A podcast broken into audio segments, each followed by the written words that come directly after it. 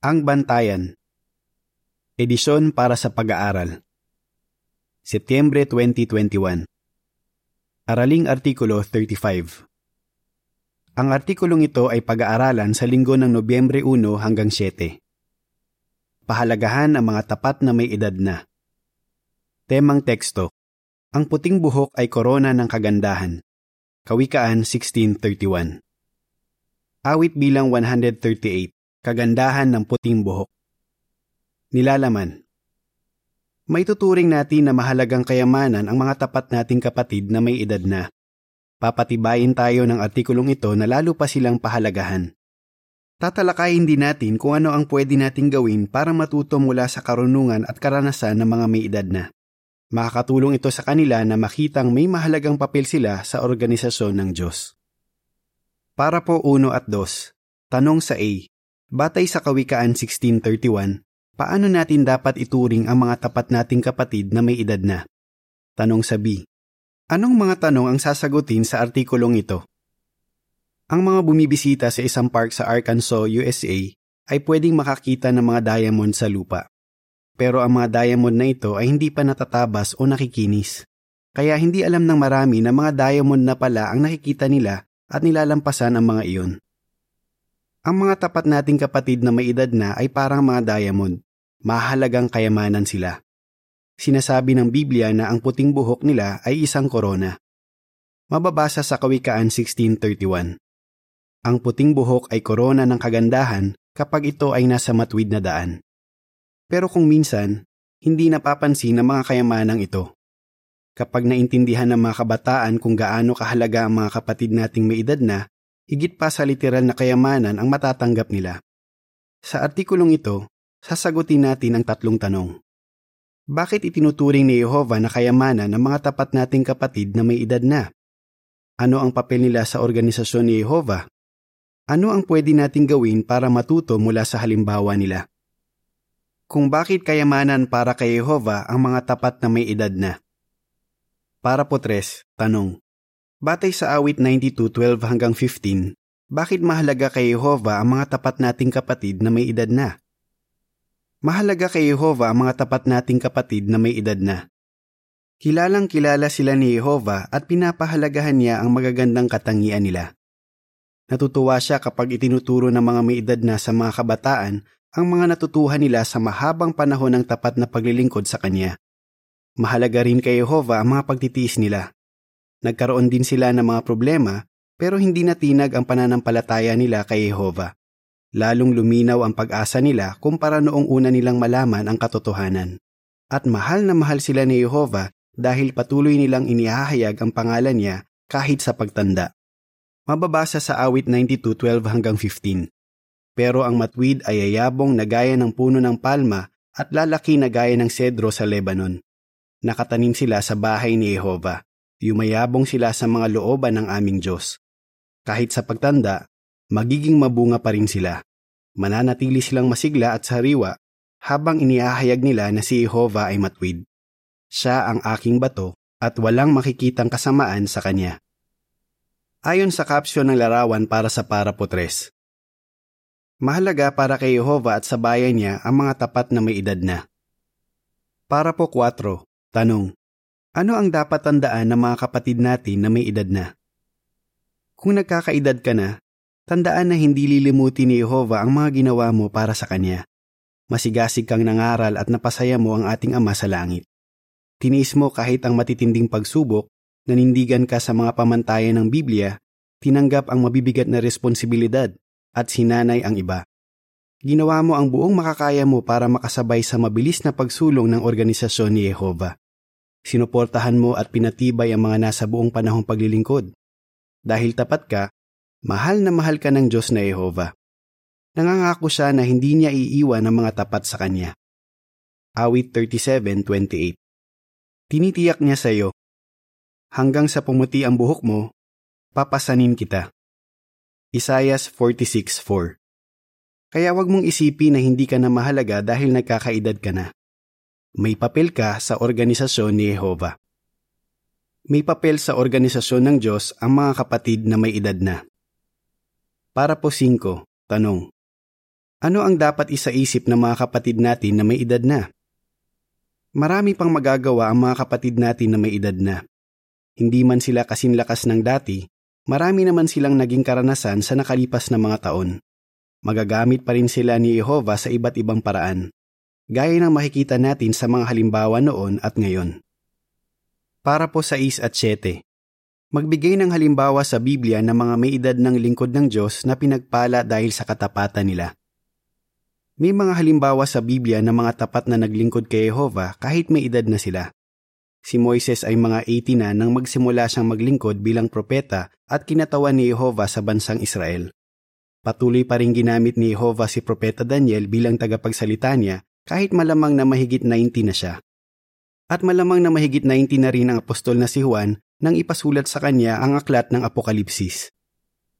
Maraming iba pang tapat ang hindi naman prominente o kilala, kaya pwede sanang hindi sila napansin. Pero napansin sila ni Jehovah at ginantimpalaan ang katapatan nila. Halimbawa, kahit kaunti lang ang binanggit ng Biblia tungkol sa matwid at may takot sa Diyos na si Simeon, kilala siya ni Jehovah at binigyan siya ng pribilehiyo na makita ang sanggol na si Jesus at humula tungkol sa bata at sa ina nito. Alalahanin din ang biyudang propetisa na si Ana. Kahit eighty-four na siya, lagi siyang nasa templo. Ginantimpalaan ang lagi niyang pagdalo nang makita rin niya noong minsan ang sanggol na si Jesus. Parehong mahalaga kay Jehovah si Simeon at si Ana. Para po eight at nine, tanong, paano patuloy na nagiging magandang halimbawa ang mga biyuda? Sa ngayon, maraming tapat na kapatid na may edad na ang magagandang halimbawa rin para sa mga kabataan. Tingnan ang karanasan ni Sister Louise Didor. Sa edad na twenty-one, naglingkod na siya bilang special pioneer sa Canada. Pagkatapos, siya at ang asawa niyang si Jan ay naglingkod ng maraming taon sa gawaing paglalakbay. Nang maglaon, naglingkod sila sa Bethel sa Canada ng mahigit dalawampung taon. Nang fifty-eight na si Louise, inimbitahan sila ni Jan para sa isang atas sa Ukraine. Ano ang gagawin nila? Iisipin ba nilang matatanda na sila para maglingkod sa ibang bansa? Tinanggap nila ang atas, at si Jan ay naging miyembro ng komite ng sangay doon. Nang mamatay si Jan makalipas ang pitong taon, nagdesisyon si Louise na manatili sa atas niya. Ngayon, eighty-one na si Louise. Naglilingkod pa rin siya kasama ng pamilyang Bethel sa Ukraine at mahal na mahal nila siya. Ayon sa caption ng larawan para sa para po eight, si Sister Didor na mahigit eighty na ngayon ay tapat pa rin naglilingkod. Ang mga biyudang gaya ni Louise ay baka hindi na gaanong napapansin di tulad noong buhay pa ang mga asawa nila. Pero hindi dahil biyuda na sila, nabawasan na ang halaga nila. Napakahalaga kay Jehovah ng mga sister na sumuporta sa mga asawa nila sa loob ng maraming taon at nananatiling tapat hanggang ngayon. Talagang nakakapagpatibay rin sila sa mga kabataan. Para po G's, tanong, anong magandang halimbawa ang ipinakita ni Tony? May tuturing ding kayamanan ng mga tapat na may edad na ang nasa nursing home o nasa bahay na lang. Isa na dyan ang brother na si Tony. Nabautismuhan siya sa Pennsylvania, U S A noong Agosto nineteen forty-two sa edad na dalawampu. Di nagtagal, dahil tumanggi siyang magsundalo, nakulong siya ng dalawa at kalahating taon. Siya at ang asawa niyang si Hilda ay nagkaroon ng dalawang anak na pinalaki nila sa katotohanan. Sa loob ng maraming taon, nakapaglingkod si Tony sa tatlong kongregasyon bilang punong tagapangasiwa. Tinatawag ngayon na coordinator ng lupon ng matatanda. Naging tagapangasiwa rin siya ng pansirkitong asambleya. Nagdarao siya noon ng mga pulong at pag-aaral sa Biblia sa isang bilangguan. Kahit ninety-eight na si Tony, hindi pa rin siya mapigilan sa paglilingkod kay Jehovah. Ginagawa pa rin niya ang buong makakaya niya sa paglilingkod at pagtulong sa kongregasyon. Para po eleven, tanong, paano natin may papakita na pinapahalagahan natin ang mga may edad ng nasa nursing home o nasa bahay na lang? Paano natin mabibigyang dangal ang mga may edad ng nasa nursing home o nasa bahay na lang? Pwede silang isama ng mga elder sa mga gawain ng kongregasyon hanggat posible. Tayo naman, pwede natin silang bisitahin o yayaing mag-video call. Lalo nating dapat bigyang pansin ang mga may edad ng nakatira malayo sa kongregasyon. Dahil kung hindi, baka makalimutan natin sila. Baka ang ilan sa kanila ay mahiyain o hindi makwento. Pero marami tayong matututuhan kung magbibigay tayo ng panahon sa kanila magtatanong at makikinig sa magagandang karanasan nila sa paglilingkod kay Jehovah. Para po dose, tanong, ano ang pwede nating matuklasan sa kongregasyon natin? Baka magulat tayo kapag nalaman natin na may napakagagandang karanasan pala ang mga tapat na may edad na sa kongregasyon natin. Si Sister Harriet ay tapat na naglingkod kay Jehovah sa kongregasyon niya sa New Jersey, U S A sa loob ng maraming taon. Pagkatapos, lumipat siya at tumira sa anak niyang babae. Binigyan siya ng panahon ng mga kapatid sa bago niyang kongregasyon para makilala siya, at isang kayamanan ang natuklasan nila. Napatibay niya sila ng mga kwento niya sa paglilingkod sa larangan nang una niyang malaman ang katotohanan noong mga nineteen twenty-five. Lagi raw siya nagdadala noon ng toothbrush kapag nangangaral, sakaling maaresto siya. Sa katunayan, dalawang beses siyang nakulong ng isang linggo noong nineteen thirty-three. Sa mga panahong iyon, ang disaksing mister niya na sumusuporta sa paglilingkod niya ang nag-alaga sa tatlong maliliit nilang anak. Talagang karapat-dapat ituring na kayamanan ang mga tapat na may edad ng gaya ni Harriet. Para po trese, tanong. Bakit mahalaga ang mga kapatid na may edad na sa organisasyon ni Jehovah? Ang mga tapat nating kapatid na may edad na ay may mahalagang papel sa organisasyon ni Jehovah. Nakita nila kung paano pinagpala ni Jehovah sa iba't ibang paraan ang organisasyon niya, pati na rin sila. Marami silang natutuhang mahalagang aral mula sa naging mga pagkakamali nila. Pahalagahan ang karunungan mula sa kanila at matuto mula sa mga karanasan nila. Kawikaan eighteen four. Kung magbibigay ka ng panahon para makilala sila, mapapatibay ang pananampalataya mo at marami kang matututuhan. Matuto mula sa halimbawa ng mga may edad na. Para po fourteen, tanong. Batay sa Deuteronomio thirty-two seven, ano ang magandang gawin ng mga kabataan? Maunang makipag-usap sa mga may edad na. Mababasa sa Deuteronomio thirty-two seven. Alalahanin ninyo ang lumipas na panahon. Pag-isipan ninyo ang nagdaang mga henerasyon. Magtanong kayo sa inyong mga ama at magkukwento sila, sa inyong matatandang lalaki at sasabihin nila sa inyo. Totoo, baka malabo na ang paningin nila, mabagal na silang kumilos, at mahina na ang boses nila. Pero sa puso nila, nananatili silang bata at isang magandang pangalan ang nagawa nila sa harap ni Jehovah. Ecclesiastes seven one.